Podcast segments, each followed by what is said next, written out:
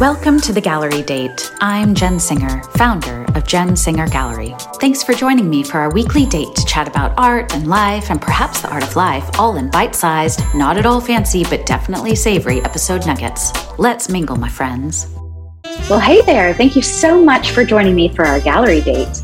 Uh, today, we're diving in with some questions we received over the past week since announcing the launch of this video podcast. And I am loving these. So, thank you so much for sending them through.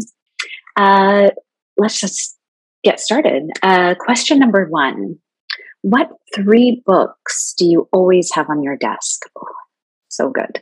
Um, well, to start, within eyeshot from this is my desk. Um, I always have to have within eyeshot the little engine that could. Yes, the children's book. Um, because when I'm feeling discouraged or like I just can't anymore, like I just can't, uh, I take a deep breath and I spot this book, and then I and then I just know I know that I can. Um, sometimes I have to literally say to myself. Can, I think I can out loud. Um, but also for those moments of victory when something exciting happens, when I've overcome a challenge, I look at this book and I am like, yes, little engine, yes, you can. yes, you did. Uh, so um, I have a two year old little boy named Maddox who has his own copy of this book because mama isn't sharing this one, baby. And um, I have to hide it when he comes into my office um, because it's one of his favorites. But he has his own copy, which he's totally destroyed. I don't want him to destroy my little mini copy. This I need in my office. I need to. I need to see this in my life. Um, I think I can. I think I can. I think I can. I think I can. Um, so the second book that I always have on my desk is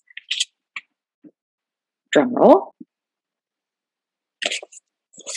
Mary Portas's Work Like a Woman. I love this book. I'm not sure if my American friends know about Mary like the Brits do, um, but her nickname in the UK is Mary Queen of Shops. Um, she is a powerhouse, and I find this book very inspiring. Um, and actually, she lives nearby in a village where we used to live in the same village. And um, I'm a bit obsessed with running into her. Um, so we bump into her once in a while at a favorite local pub. And um, I try to play it cool, but inside I'm like, oh my God, Mary, your book is on my desk and I love you and teach me everything you know. But I don't do that. I totally try to play it cool. And I'm like, oh, hey. anyway, that brings me to book number three, The Big Leap by Gay Hendricks. Holy moly, this book is a game changer. I've read it about 250 times. It is currently not on my desk as I loaned it to a friend recently when they were describing a feeling of um, feeling of being a bit stuck in their thoughts on the next steps in their career and life. Um, and if you ever feel like you've reached like a big goal or received something that you really wanted, and then all of a sudden doom and gloom stories come into your mind and immediately dampen that joy of accomplishment we were feeling, well, it turns out that this is just our minds upper limiting us and it happens to everyone it's totally normal and it's a daily practice to push through these upper limits. And um, this book is everything. It tells you all about it. Go get it. It's amazing.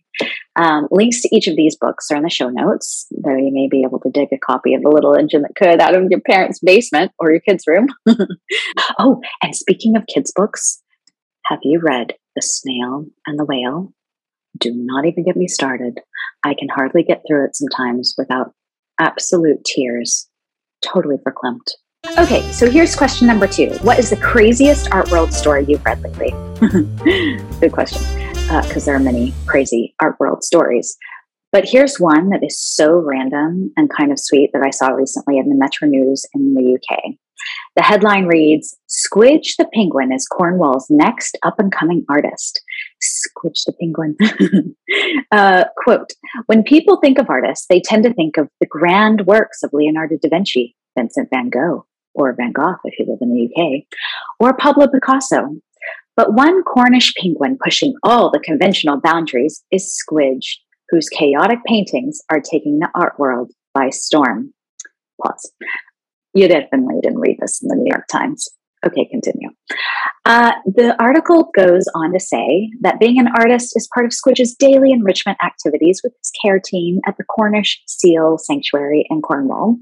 And, quote, uh, Squidge's artwork is even expected to raise 1.3 million pounds at auction as part of the sanctuary's Fund Our Future campaign, which will go towards four new pools at the sanctuary and his brand new home.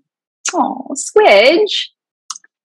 The article continues to say, and I quote, if you've never seen art by a penguin before, have you ever seen art by a penguin before?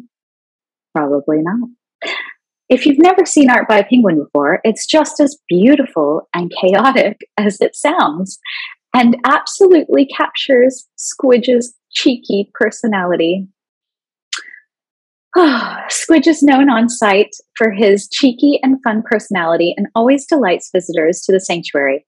I continue the quote by saying members of the team claim they always knew Squidge had it in him to be a creative genius, and now he really has shown his true colors. One of his caretakers, Polly, said, quote, Watching Squidge unveil his inner artist has been truly inspiring. They say creativity takes courage, and we've loved seeing Squidge embrace this side of himself, this new side of himself. Um, so there you are. Uh, talk about big leaps. If Squidge can do it, so can you. I think I can. I think I can. I think I can. I think I can. Hi. I forgot to press record again. It's happened again. All right, here we go. Our final question for today comes from my brother Mike. Who is your favorite sibling? all right, all right, people. This is a loaded question and not water I'm going to dip my toe in because one, I have quite a few siblings, and two, there's a longer story here as to why I have so many siblings. Nope, not going to go there today. All right, so that's a wrap. Thank you so much for tuning in to this very first episode of The Gallery Date. It means so much. Meet me for our date every Wednesday on thegallerydate.com or jennsingergallery.com forward slash The Gallery Date. Thanks again for joining me, and I'll see you soon.